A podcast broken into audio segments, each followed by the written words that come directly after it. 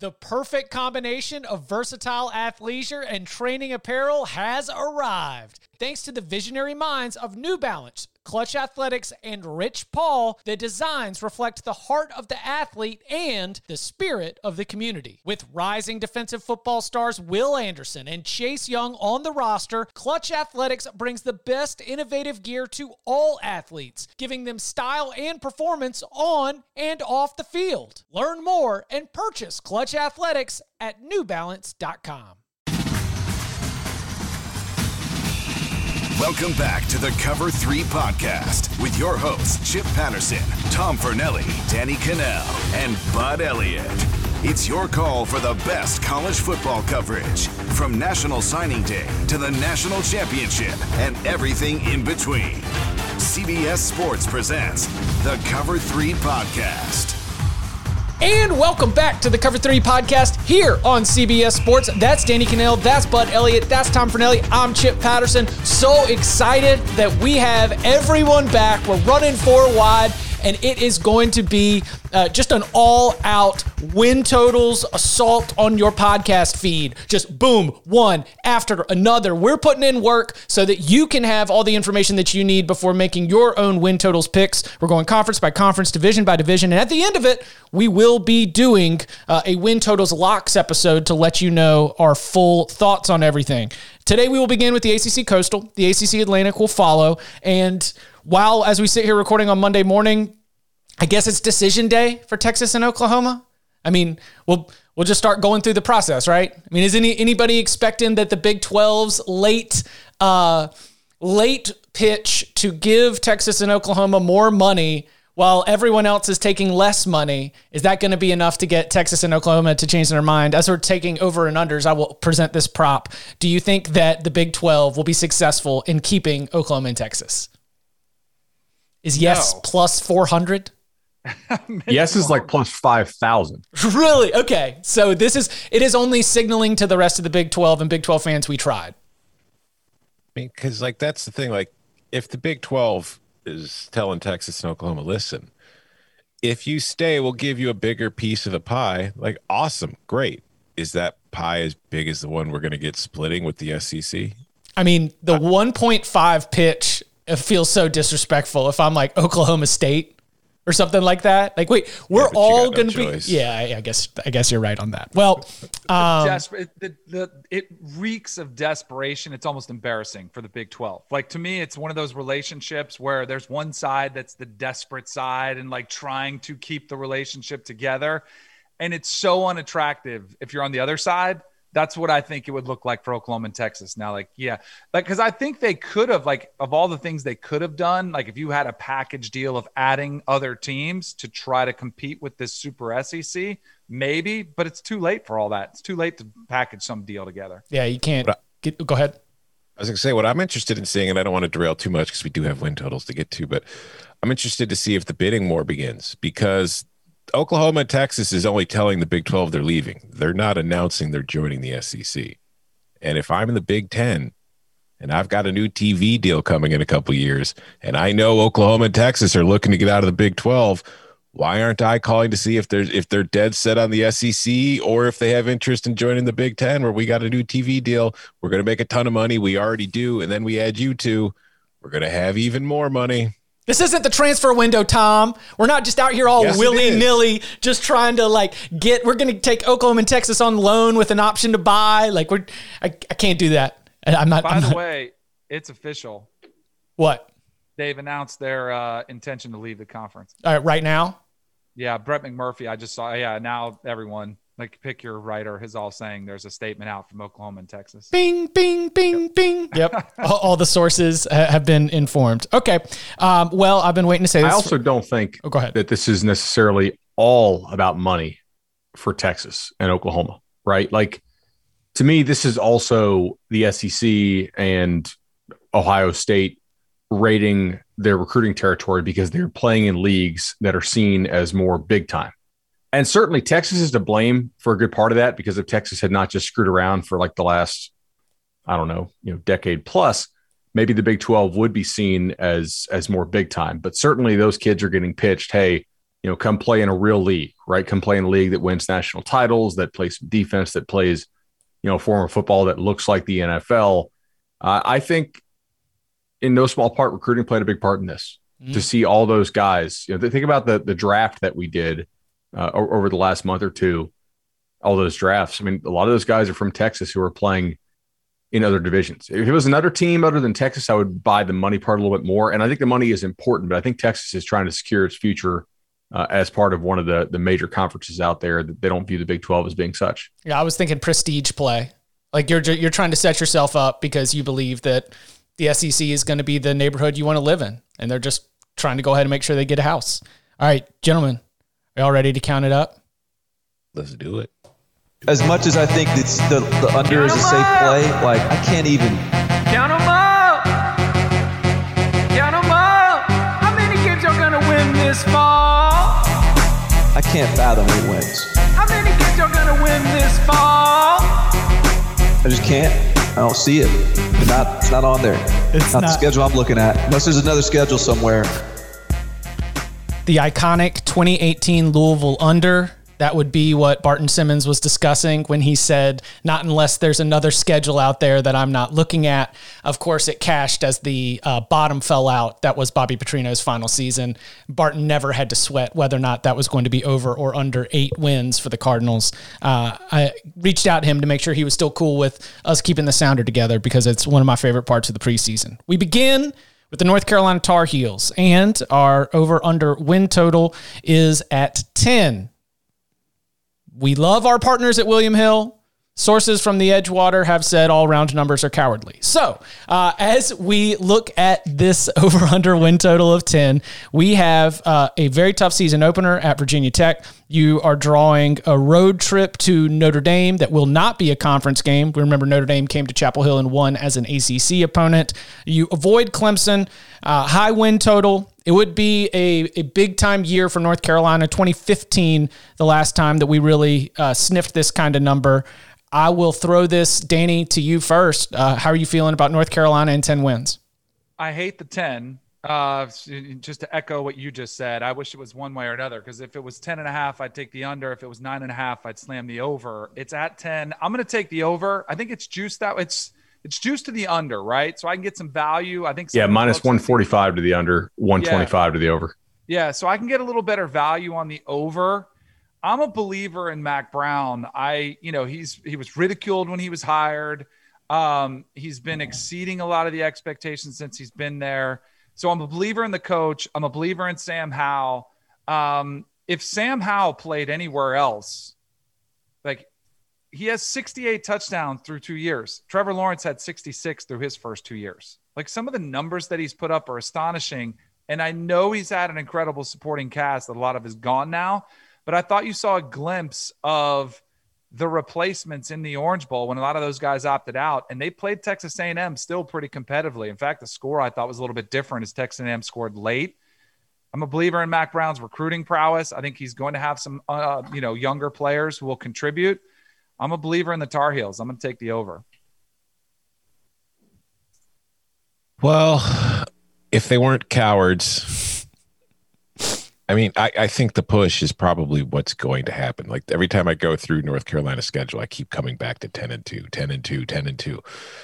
So I'm going to go under because I feel like 9 and 3 is probably more likely than North Carolina going 11 and 1 this year because when you do look at their schedule, like they open the season right away with a tough game at Virginia Tech before they get Georgia State, and then it's Virginia at Georgia Tech, Duke, FSU, Miami, then the bye, Notre Dame on the road like that's going to be a tough one to win, to win. I think that Notre Dame, while we don't really know for sure what they're going to look like and how good they're going to be in 2021, I don't think the floor is going to fall out from where that program's been the last few years. So going to South Bend is still going to be really difficult. So I see that as a more than likely loss.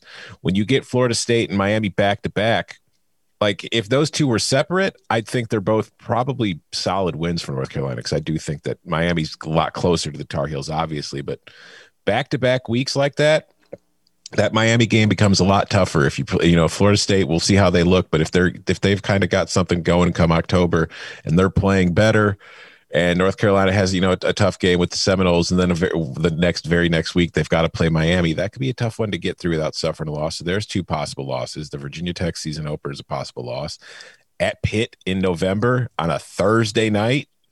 Trappy. There's a yeah, there's a possible loss, and then NC State on a Friday night to end the season on Thanksgiving weekend. So I, I just think I I think this is going to be a very good team. I think they're going to win the Coastal. I think ten wins is the most likely outcome, but I think nine and three is more likely than eleven and one. So I got to go under.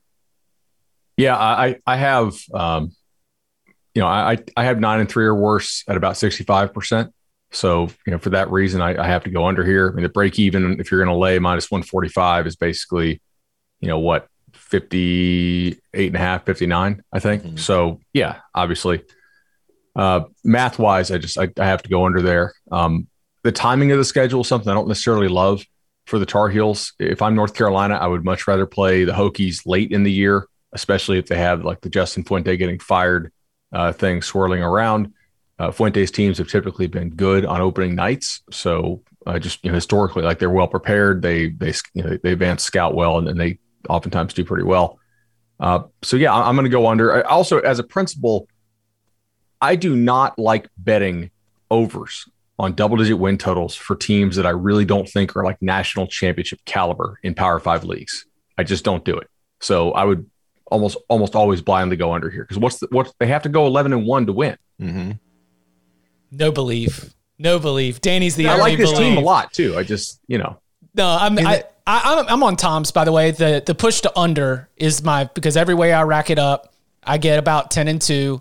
Uh, Notre Dame and Pitt are the losses I've decided on right now, but you could trade those out and you could tell me that Miami gets them. Or hey, guess what? Mack Brown's never beaten Florida State. That Florida State team last year was not as good as North Carolina last year. I, I think that North Carolina has undoubtedly a 10 win team. I think it's a tough schedule, and nine and three is more likely than 11 and one does help that they have what might be. I mean, we'll see, but they, they might have the best QB in the conference too. So they might have. Uh, yes, they might have the yeah. best quarterback in the country. I think. Yes. Yes. Maybe not yeah. the most gifted. Maybe yes. Not the most gifted. Maybe not the number one overall pick. Got that moxie you know. though.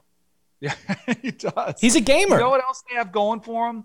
And I think this actually helps Mack Brown this year because I, I know Mack pretty well and know his mindset and how much he was so fearful for coaches after big wins and how to keep teams motivated.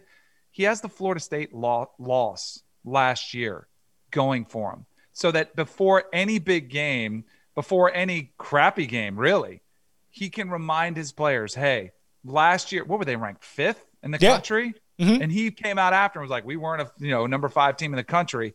But he can remind his team throughout the week leading up to it, hey, if you let your guard down, that's what can happen. Last year could happen.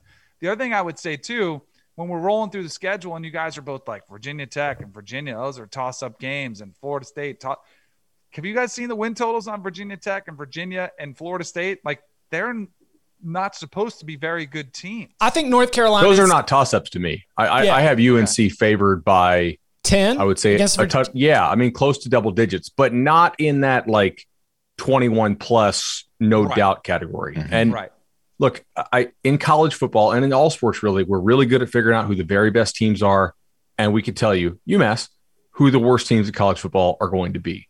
But like we see this every year. The middle is very jumbled up. I don't know who's going to be two through six in the Atlantic. I'm pretty sure Syracuse will be last. and I'm pretty sure you know Clemson will be first, but I could see NC State finishing anywhere from two to six. Like there's a lot of variability, and you know, I, I would throw this back around on Danny here. And I, first of all, I think if, if UNC goes over this total, they, their defensive line has arrived a year early and they've recruited well enough to have that defensive line arrive a year early. So like, it's certainly possible that they do, but like to you are, let's say Wake, UVA, FSU, Georgia Tech, Pitt, NC State, Vatech, like those are pretty much locks to you. Yes. If they lost more than one game in that, you'd be surprised. Yes. I would. Okay. All right. Like, I, I think. So I think they lose two of those. Okay. But I think it'll be interesting because I think there is a play. If you're going one way on North Carolina, you're probably going the other way on Miami. Let's see. Yeah. How many games are going to win this fall? The Miami Hurricanes over under win total of nine and a half. They, of course, opened the season with Alabama in Atlanta on the first weekend of the season. Uh, you get Florida State as your annual crossover. You've also got NC State, that game coming at home. Uh, other non conference, App State, Michigan State. Uh, Central Connecticut State, the juggernaut. Uh, but really, that non con, uh, especially that Alabama, App State, Michigan State, pretty tough. Uh, win total here at William Hill set at nine and a half. Um, let's say, Bud, what about you? I'm playing under here. Uh, I, am I'm playing under on both of these top teams. I don't love the nine and a half. Uh, I, you know, just based on on my numbers here, I, I see them very unlikely to beat Alabama. That's probably not you know, really a surprise. I, the juice here is also you know, significant, much much like it was with with the UNC bet. I mean, you have to lay what minus a dollar 50 mm-hmm. to to go under, but I, I I see this more as a nine win team than I do a ten win team. I'm fairly confident D'Eriq King gets back and, and, and is healthy. Uh, I have a little bit less confidence that that the defensive ends will have the same impact that last year's guys did, and I don't have a lot of confidence in the receiving corps and the better teams that that that uh, Miami played they just manned them up on the outside and said, "All right, what you going to do?" Against Clemson, they didn't really have an answer. Against UNC, they really didn't have an answer. And this is a bit of a tricky schedule, right? I don't, I don't see them losing to Central Connecticut or Duke, but Michigan State is a pretty near certain win. So is Virginia, but they're not like locks where Miami's going to be favored by you know 24 plus. Your Georgia numbers Tech, didn't have Michigan State beating Michigan and Northwestern last year. Like sure. this, this Michigan State team could be a wild card. Yeah, so I'm I'm, I'm comfortable going under here. Uh, it would not shock me at all if we get UNC push Miami under, uh, but I, I, just want no part of of these two overs because then if you if you say that you're betting these like teams that you think can make the playoff and maybe could win a playoff game. I think if you really want to bet, like I just don't see these teams as quite that quality. Don't you think that's on? Like, don't you think they're playoff isn't the right term though when you're talking about these. Don't you think they're division winner, like going to make it to the ACC conference championship game, but they don't have a chance against Clemson, but they both dodge Clemson, so they could still be 10 win, 11 win teams and just come up massively short against Clemson. I think the division winner is six and two in the league. So that's just a rating of the both Miami and North Carolina. You think yeah. they both got two ACC losses, and that's going to easily take you with the Alabama and the Notre Dame non cons on the unders for both of these. Yeah, this is not one that I'm like slamming down. Like, no doubt you have to go bet this. I definitely bet UNC under. Bud's lock of the century, Miami under nine and a half. Is anybody no, going I'm, over? By the way, that would be so ACC coastal if you did. Yeah. The, you know, would be a six and two or or worse. Yeah, five and three. It usually is. Yeah, yeah, the five and three Georgia Tech team that shows up in the ACC championship game and puts a scare in Florida State. And I, th- I, think that was my favorite thing because you know they released the uh, the media poll for the ACC this morning, and good old Coastal. While while it's heavier on North Carolina than you typically see in any other year, at least we've got that whole six of the seven teams receiving a first place vote. Yes. Whoever had Georgia Tech should be fired. But apparently, the in-house media vote in this poll too, like the people that are, do the media for the team. Ah, uh, okay. So, so that's how somebody has NC State winning the, the entire ACC. Yeah, no, and yeah. Geoff Collins definitely had somebody in his office go and place first place votes for Georgia Tech. Um, I'm ditto. By the way, I, am also on this under. I know it'd be a, a, big price delay, but too many question marks for me. And there is a, a, very base level assumption that we take with all Manny Diaz defenses, but they lost some really really good players off that group last year. So um, I think Bubba Bolden's one of the best safeties in the ACC, but they need some players to step up. Good players who have potential, but um, I would need to see it first before I feel really confident. Is anybody going yeah. over? Or go ahead. No, I, I, am I'm on the under as well. I think that this is. I mean, it's a it's a combination of like timing too, because like that non-conference is not you know for what we typically see. Yeah, obviously Central Connecticut's in there, but that game is normally the one that breaks up the difficult non-conference games. That's following them. So going with Alabama in the opener, which barring a miracle is almost a, an, an absolute loss. But it would be App hilarious. It would be hilarious. Yeah. App State, they should win pretty comfortably, but you never know. App State's a very good, you know, G5 team, good Sun Belt team. Maybe something crazy happens. Michigan State, as you mentioned, Chip, kind of a chaos agent last year. They're also a solid Big Ten team. I can't just write them off. I think that Miami wins that game 65% of the time, but they're still at 35%. They've got North Carolina on the road. It's off a bye, which helps, but still, that's a difficult game. And UNC uh, has some good corners, by the way. Like they can do to Miami what Clemson did to Miami. Good point. Mm-hmm. Pitt on the road will be a difficult game. FSU on the road will be a difficult game. And also, we don't really know the status of D'Eriq King early in the season. So when they're playing that like more difficult non-conference schedule of Alabama, App State, Michigan State, King might not be 100%. He might not even be playing in those games. And I think that's one of those kind of wild card factors that we have to consider too. So I'm leaning the under here. Not not like a solid, you know, not like a solid lock, but I I think 9 and 3 is probably where this Miami team finishes. Count them up. Now we enter the real coastal chaos portion of this. Uh, jumping down from nine and a half wins down to the sweet number of seven, where you will find the Pitt Panthers. Uh, this is a group that returns 19th year quarterback Kenny Pickett, fresh off his name, image, and likeness deal with the local brasserie because he's just so classy like that as he's maturing as an adult. Um, the the Panthers have some pretty good wide receivers, but they got to figure out how to run the ball offensively. That's going to you know require some some big steps forward that I know that the team and the players have been talking a lot about. Uh, defensively, like a Manny Diaz, we do this thing where we just assume it's like, hey, that defensive front for Pitt, it's going to be something special. And listen, what we've seen under Pat Narduzzi is probably worthy of that. Uh, the non-con includes uh, at Tennessee, UMass, Western Michigan, New Hampshire. The cross division does include Clemson, uh, but it is Clemson at home. It is the other cross division.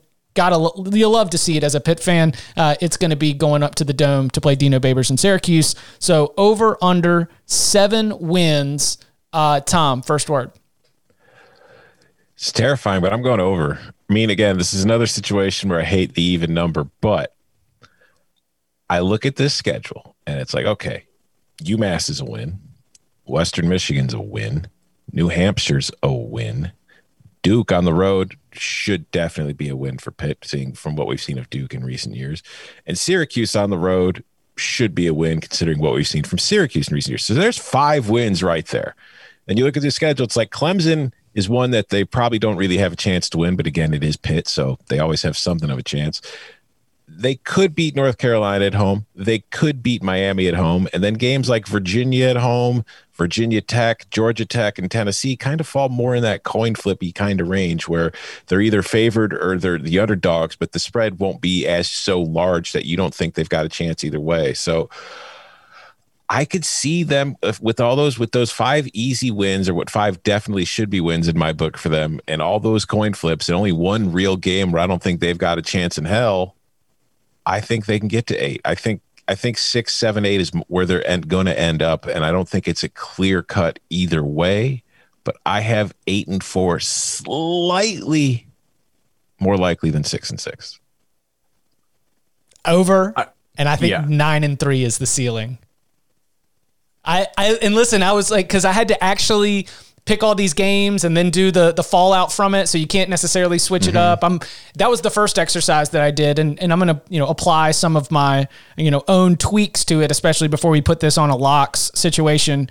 But i i think that that spot against north carolina gives them great opportunity. Um, you know who else is going to be coming up to the big old mustard bottle? It's miami like it's really tough for any ACC team that draws Clemson, Miami, North Carolina. Those are the three best teams. They're about a touchdown better than anybody else in the league. But two of the all three of those opponents are coming to Pitt. And so if we're looking at uh, this team that's always seems to be in one possession games, always seems to be in like weird last minute crunch time situations. If if they can be in a crunch time situation, I don't think they will be against all three, but I think they can get at least one, if not two, I'm going over.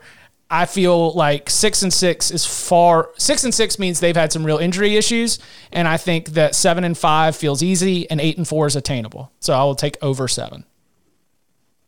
How many ACC teams will be favored in all four of their non-conference games? I think the list is pretty small.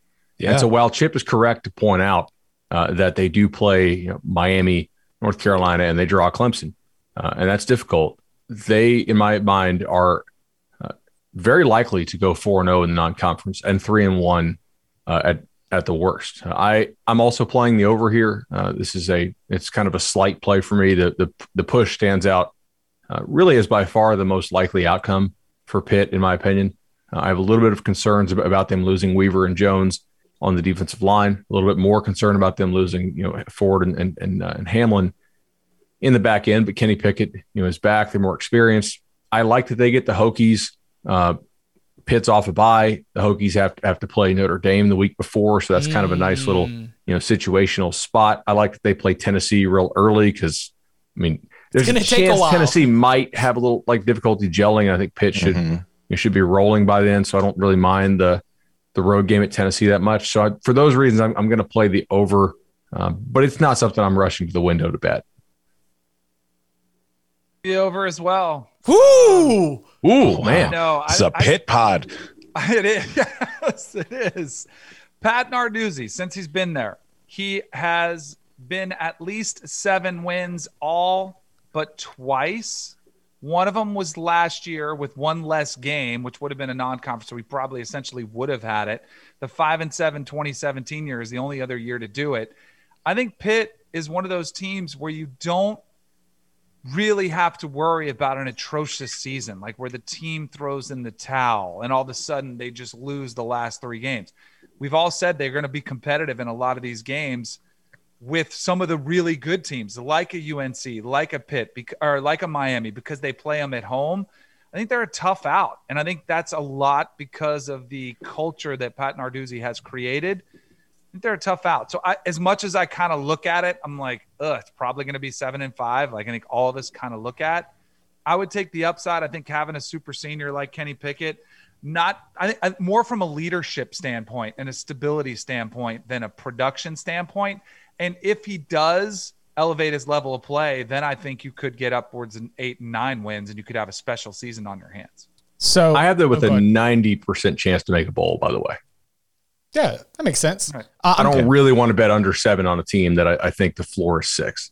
Good call. Interesting. Uh, Danny, I'm glad you mentioned throw in the towel because I actually saw last season uh, a great turn of that. I, I, don't know if you guys remember, but they took four straight losses. There was a one point loss to NC State with a blown lead. There was an overtime loss to Boston College with a mixed, missed extra point being the reason that they ended up losing that game. Then they lose 31 19 to Miami, kind of a, a weird low scoring game that might have been when Kenny Pickett was hurt. Then Notre Dame blows the doors off them on national television 45 to 3. That team could have quit. They turn it around. They beat FSU, Virginia Tech, and Georgia Tech, win three of their final four, only losing to Clemson, and finish the season in a much better space. And that was with uh, Ford opting out in the middle of the season. Uh, you know, that was like they were starting to potentially have that bottom fallout moment, and they didn't. And so I, I definitely think that that speaks to what you're saying with the culture and sort of the expectations, both inside and outside of that program.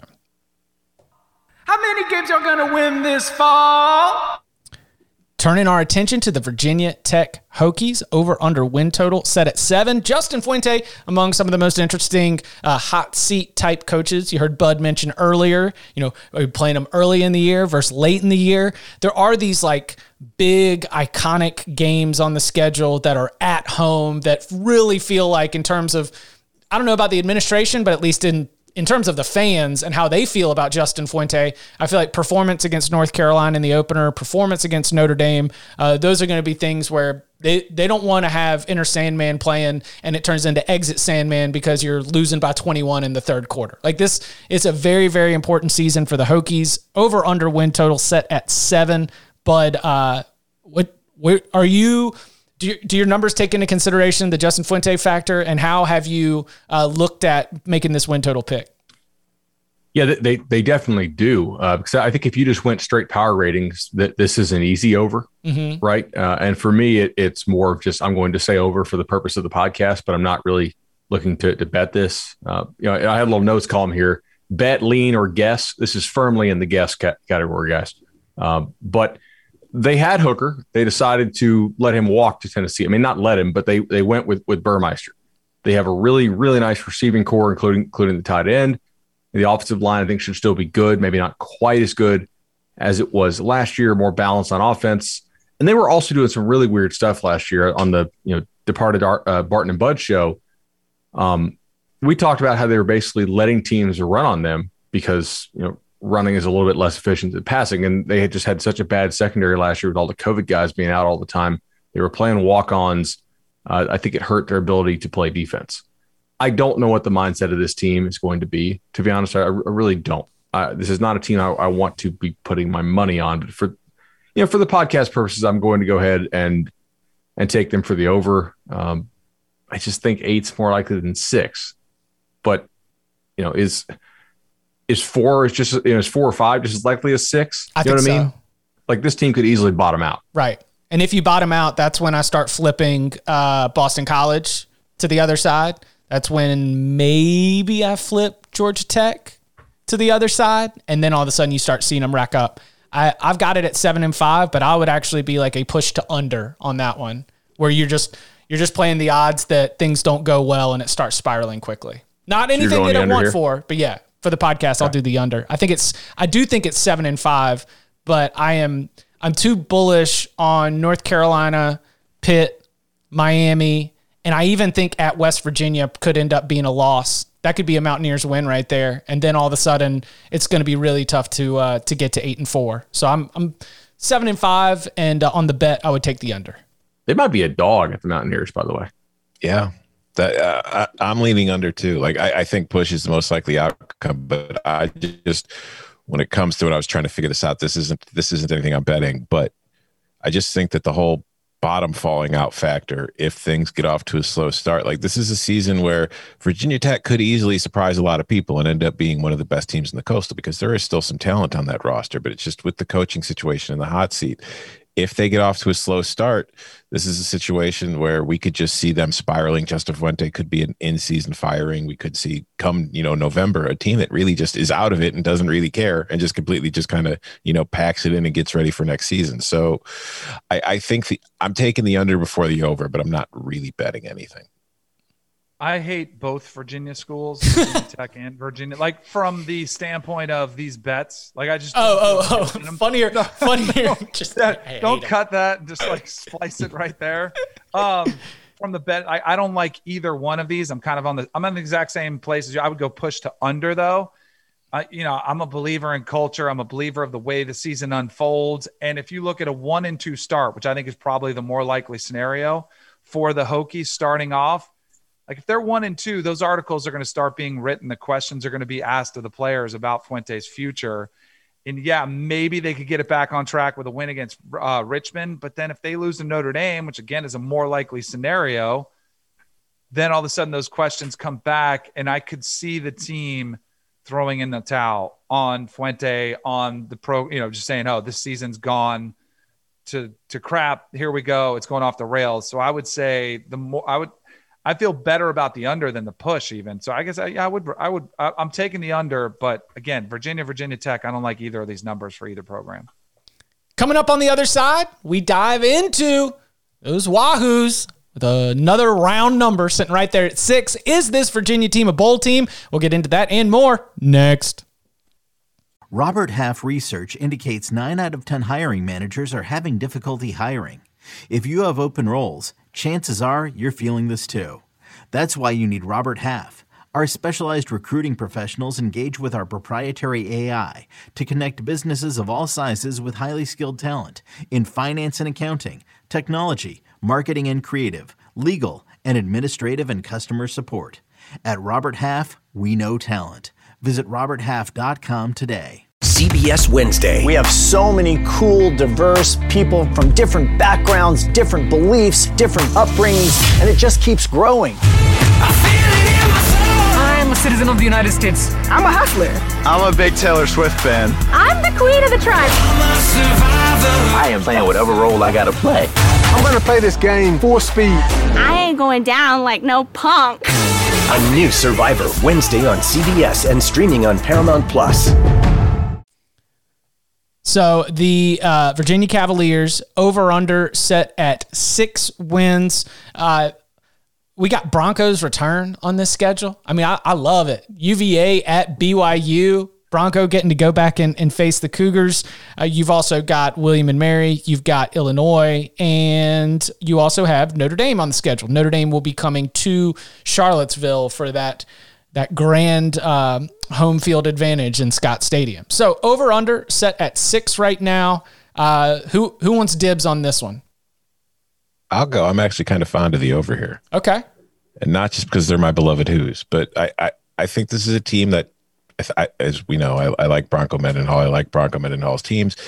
And I think that there is enough talent on this roster. And as we talked about earlier, like when you get to the middle of the coastal, like there's a lot of room to maneuver for everybody. So you never really know what's going to happen. But looking at the schedule, I think William and Mary's a win. I think Illinois at home is very likely a win. I think Wake Forest at home is very likely a win. Duke at home is very likely a win. Georgia Tech at home is very likely a win. So we've got five wins right there for a total that needs to get to six and get over six. I think BYU on the road, it's going to be a fun story with Bronco going back. But as we've talked about on this show, the BYU we see this year is probably not going to be anything like the BYU we saw last year as far as results. I think that the, B, the they obviously they lost a lot. They lose Zach Wilson, they lose a plenty of stuff players, but they're also going to be playing a more difficult schedule. So I think Virginia's probably going to go on the road and can beat BYU and Provo. I think they can beat Louisville at Louisville. I think that they can beat Pitt, although I'm leaning more Pitt there. But I just think that if you look, they they're kind of lucky in that they have to play both North Carolina and Miami but as far as the win total is concerned, since both of them are on the road, I don't think any of us were giving them a lot of a huge chance mm. to win hmm. those games, even if it's at home. So it's like those are just kind of write offs. Fine. Those are two losses that are going to come.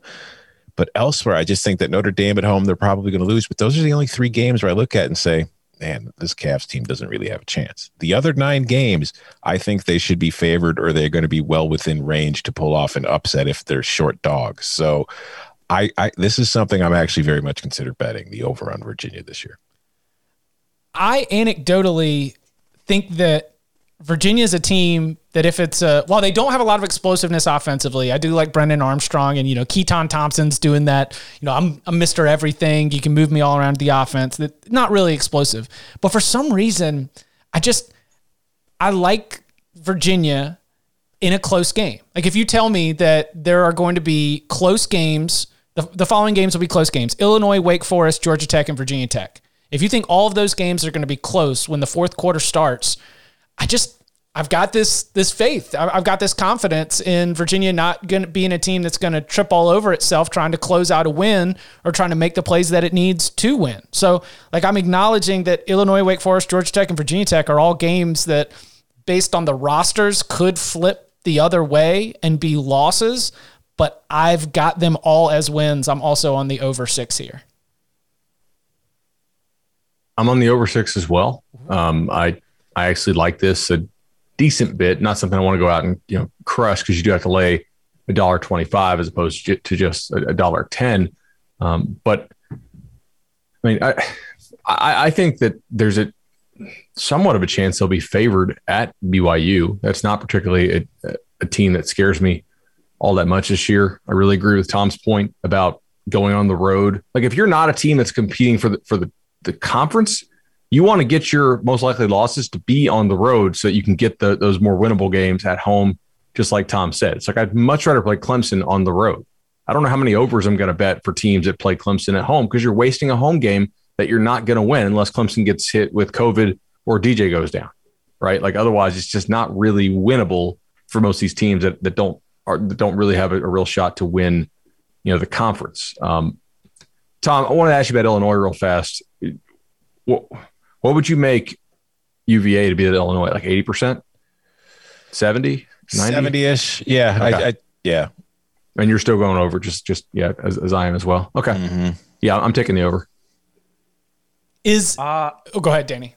Well, I was to say I'm on the over too. Ooh! Again, I, I, don't love either one of these Virginia bets that we're playing out, but I think, and this may be foolish considering how lopsided it's been in the past 20 years. I think it comes down to the Commonwealth Cup, but Virginia's playing at home, I, and I know it's a rivalry game and anything could happen, but I just feel like Virginia will have more invested in this game than the Hokies will. But I think it'll be that close, so I'm going to take the over rivalry game, anything can happen, favors Virginia in the Commonwealth Cup because Virginia Tech is the more talented roster. If everybody plays to 100% potential in that game, Virginia Tech probably wins, which is why they won year after year for so long. But uh, We'll we'll That- see. that rivalry is kind of like Oklahoma, Oklahoma State, where it's like anything can happen in Bedlam. Like, yes, correct. Oklahoma can win by a little bit, by a medium amount, or by a lot. Right. But doesn't it Uh, feel like Bronco changed that when he snapped the streak? Yeah, that's fair. No, that that they they they do have a, more recent one over them than uh, than Oklahoma State does, and I I agree with Chip. I'm, I'm having fun here. Yeah. I mean, Um, Virginia has had the pleasure of getting its ass kicked by Clemson and Charlotte more recently than Virginia Tech. is your worry for this team? Like, since we all took over, we should probably you know have a little fairness and, and discuss. like, if if this goes under, it's because what the the passing game does not unlock any additional explosiveness, and the pass rush takes a step back, and maybe the getting the guys back who missed due to COVID in the secondary doesn't help them as much as we project. Because like those are the two the two prior areas there is I'm worried about. I am projecting. Uh, you know, a good amount of, of improvement in the secondary just by not having much walk-ons playing. Um, I think that they're pretty good defensively in the back. I agree with maybe your concerns up front, but ultimately it comes down to they uh, are not built to be able to keep up. And if they find themselves in some holes, then they're going to have have trouble being able to uh, climb back into games. Yeah, if like Virginia's a team that just has to, you know, stay on schedule as far as like being in a game. Yes. But it, I agree with you, Chip, though, because you talked about earlier how it's like you feel more confident in Virginia in a close game late. And I think that's just because they tend to be pretty well coached and they don't like make stupid mistakes to beat themselves. And I think that's another reason why I'm pushing towards the over. But th- there's definitely a concern as far as the talent level, like in the passing game at the quarterback spot, where it's like, yeah, there, there's there's plenty of reason to think they could finish under. I like Armstrong in in flashes, in Dan flashes, in He little needs bits consistent, that I've though, gotten. yeah. yeah. them up. That brings us to the Georgia Tech Yellow Jackets. It is year three for Geoff Collins, and right now the odds makers are not seeing a bowl game. That over under set at five in the non con. You've got Northern Illinois, you've got Kennesaw State, but you've also got uh, Notre Dame, and of course, good old fashioned hate against Georgia at the end of the season.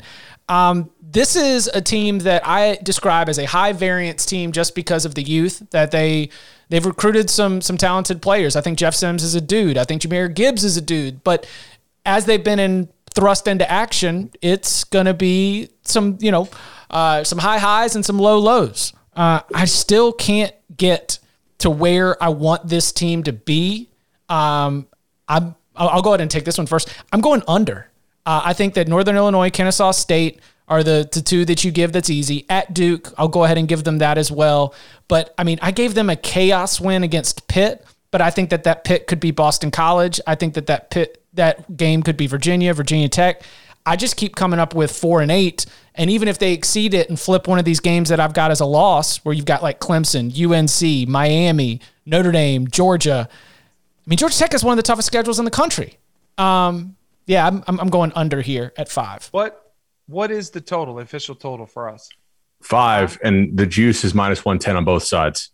Okay, because I had found it at four and a half, but that's but if we're using five, uh, so I'll give you mine real quick, just because we're thinking about it. Initially, when I found it at four and a half, I was like, "Ooh, I kind of like the over." You know, year three, you should see massive improvement. I think taking over a uh, and changing a system and recruiting to a new system with what you had had there in place for a really long time with Paul Johnson was like, man, massive jump. And then I went and tried to go, all right, how am I going to get my five wins? And just like you did, Chip, I have a really hard time finding it and found the schedule to be the biggest, um, you know, problem for the over. So I'm going to take the under as well. I hope I'm wrong. I would love to see Geoff Collins. Like, and I, and maybe they're the surprise team, which I think it would be if they went, you know, six, seven wins in the ACC. I just can't look at the schedule and find five wins, five or more wins in that case. So that, that one made it even easier for me that it's at five. I'm going to take the under because I think push is probably your worst case scenario. Yeah, I, I tried to like. I went into the exercise, like they're thinking I was probably. I was like, you know what? I, I'm kind of liking Georgia Tech this year, but then I get into their schedule, and it's just it's hard to see it because, like you guys mentioned, this is you've got a you know national title contender in Clemson on the road. You've got an ACC contender in North Carolina. You've got Notre Dame team that's been to the playoff two of the last three years. You, then you've got Georgia, and like those are four really difficult games. And you've got a road trip to Miami that is another ACC, you know, in the coastal contenders. So And then when you look at the roster, it's like I, I, like the quarterback, I like the running backs, I like what they do in the run game. I hate their offensive line. I thought their offensive line was terrible last year, and I have a hard time envisioning there being enough of a change between last season and this season where that unit can be good enough to be a strength. Like it, it might not be terrible, but it's still probably going to be somewhat subpar.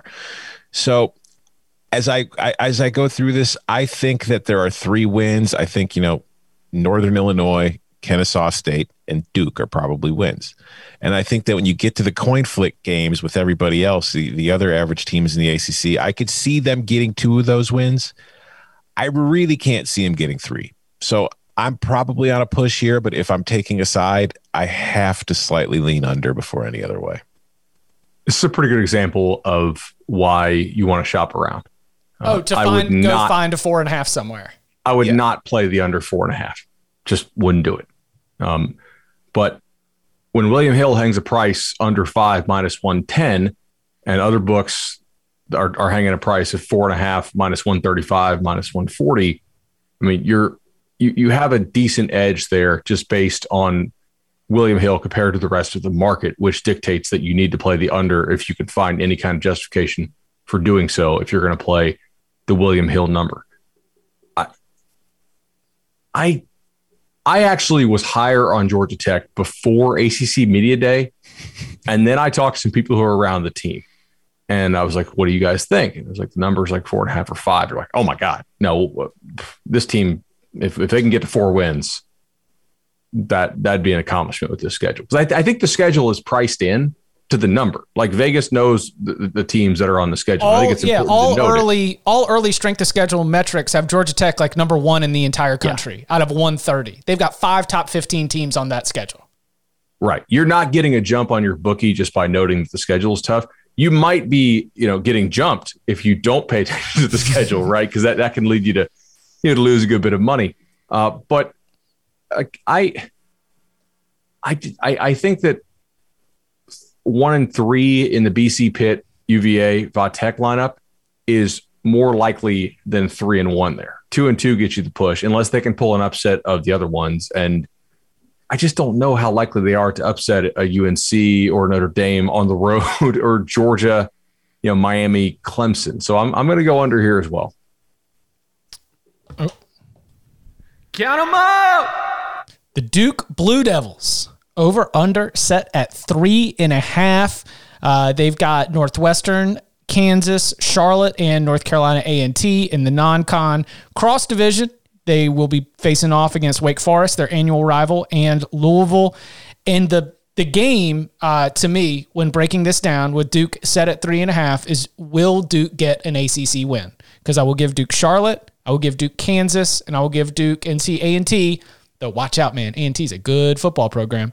Uh, I'll give Duke those three wins, and I think the best chance for an ACC win is probably uh, August 9th against Georgia Tech, August 16th against Virginia, or October October 9th against Georgia Tech, 16th against Virginia, or October 30th against Wake Forest. Like, if they can't get one against Georgia Tech, Virginia, or Wake Forest, then this is probably going to end up going under. Anybody feeling – good about the Gunnar Holmberg era? Anybody Is that your pick? Ride? Oh yeah, I'm going under. All right. I'm also under. I'm pretty much in line with you. It's like I'm not. I, I think they're going to beat Charlotte. I think they should beat Kansas, but I don't even see that as like a slam dunk. Like I don't. I, from what I've seen in Duke in recent years, it's like I think they're better than Kansas and they're going to be favored and they should win. But I'm not going to just say, oh yeah, that's a win. And as you mentioned, NCAA and T, that's a good FCS team. I don't think Duke's in the clear there. I think Northwestern's going to be tough. So it's like I feel like that Charlotte, NCA, and T and Kansas are three must wins for them, and I'm not 100 percent sure they're going to get it. And then I'm the same way with you in the ACC. It's hard to go through these games and be like, well, that's the game that they're definitely going to win. Like I think they could beat Georgia Tech more often than not at home, but I can't guarantee it. So at three and a half, I mean, I would not be surprised to see this team start three and one and then go winless in the conference. I want to take the over so bad. Just because you like him.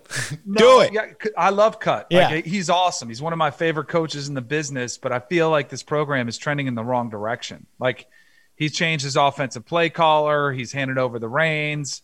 Um, you know, the wins have been dropping. They haven't had that season where, oh, okay, Duke's having a great year. I and I just I have a really hard time finding them. I hope I'm wrong on this one. I don't love this play in any direction. Um, I'll take the under, kind of go along with you guys because I, I I have a hard time finding it. I think they have to be careful against Charlotte. Oh no, no, no, no. Will Healy, hey, we like Will Healy, but he's not gonna have like that entire team ready to go for course. You know what happened when Charlotte played App State last year? All that inspiration rah-rah stuff worked for about, I don't know, 18 minutes of game time. And then about midway through the second quarter, App State was like, wait a second. All right, these tryhards, they need to they needed to cool down a little bit. And App State took control of that game. I feel like that's hey, listen, I maybe I'll be proven wrong. I say that with endearment, Will Healy, wherever you are. But uh, I, I feel comfortable giving uh, Duke that win. And I, I think Duke's 10 points better than Kansas. I think really? I think so. Maybe. I just I don't think that's a slam dunk though. I just don't. I'm giving. I'm, I'm taking the over here all day. Sick. Wow. right. Talk talk to me. All right. So, do you remember what team was the first to pull out of the ACC basketball tournament? Duke. Duke. Yeah. That's a university that took all this COVID stuff real seriously, right? Like, I think there was very much an attitude like, oh, sports don't matter. We're in a global pandemic, et cetera, where some universities weren't. In trying to figure out like which results from last year I'm going to discount more, I was trying to figure out mentality and some of this stuff. And that's very hard to do. But I do think that uh, I think you're safer than not, assuming that you know, Duke had some issues with that last year. Not like, hey, everybody's out with COVID, uh, but more of the like, this is, do we want to be here? That type of thing. Now, look, they may show up this year and not want to be here again. If so, I'm cooked because they'll probably lose to Charlotte and whatnot if if that's the case. But if they have any fight in them and, and any any bounce back, you know, I I do think that I don't think Kansas is a lock, but I, I would make them close to double digit favorites. You know, probably make it like nine ish. Mhm. Um, you know, I I think UNC A and T is most likely a lock. And then here's the real key to this: I don't really think that three is more likely than four, which is, I mean, duh, of course. Like if you're going to bet the over, that's, you know, it's a truism. But like, are they really no shot against Georgia Tech, Wake Forest, Louisville, Pitt, UVA, Va Tech? Like I, Miami and UNC, I get those teams are a little bit different level, talent level and they're more proof of concept. The rest of those teams have a ton of uncertainty, guys. Like I, this is the ACC. I, I am very much principally trying to bet teams back to the middle when I can. Mhm. Like I want to bet those teams, you know, seven, have eight, eight, nine, back to back to six wins, and I want to try to bet the teams that have you know real low up because there's just not that big of a, difference in talent on most of these teams. And I know what I just did with Georgia Tech, but that's basically just talking to folks there um, that led me uh, to go under on that. I, I I think I need to take the over here.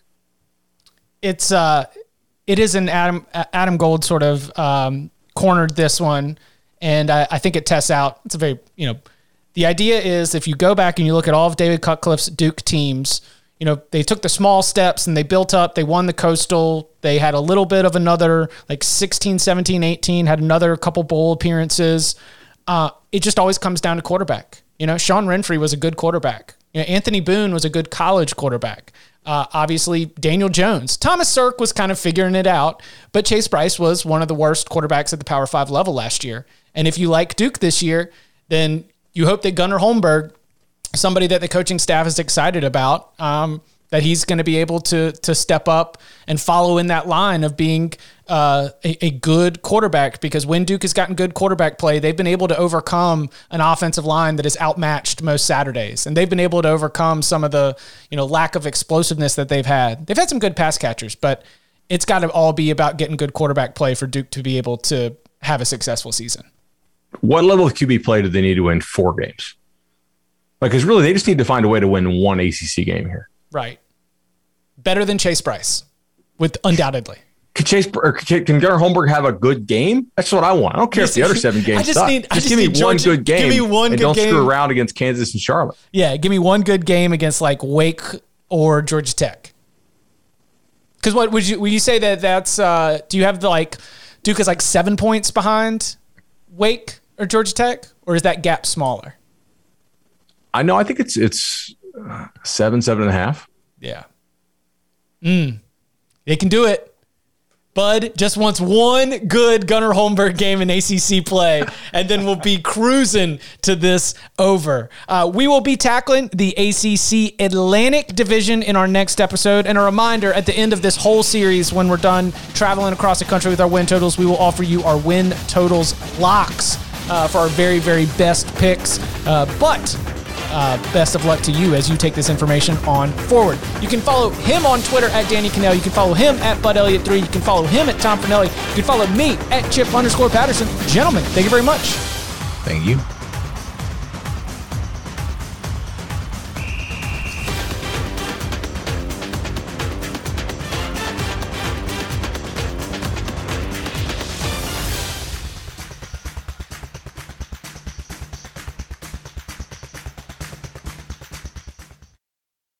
This is Tony Kornheiser's show. I'm Tony. You expected someone else? So, what exactly is the show about? Hmm, I don't know. It's a sports show nominally. Football's over, but we're finally at a point where things matter in college basketball, and baseball season is on deck. Greatest three words in the English language pitchers and catchers. We have some of the best voices come on and explain what matters or what makes an upset, like Ryan does. Nine over eight. No, that's not an upset. No, yeah, it is, Bob. And if you're lucky, I might just tell you about my search for discounted sleep pants or my worries about what my dog just ate. Listen on the Odyssey app or wherever you get your podcasts.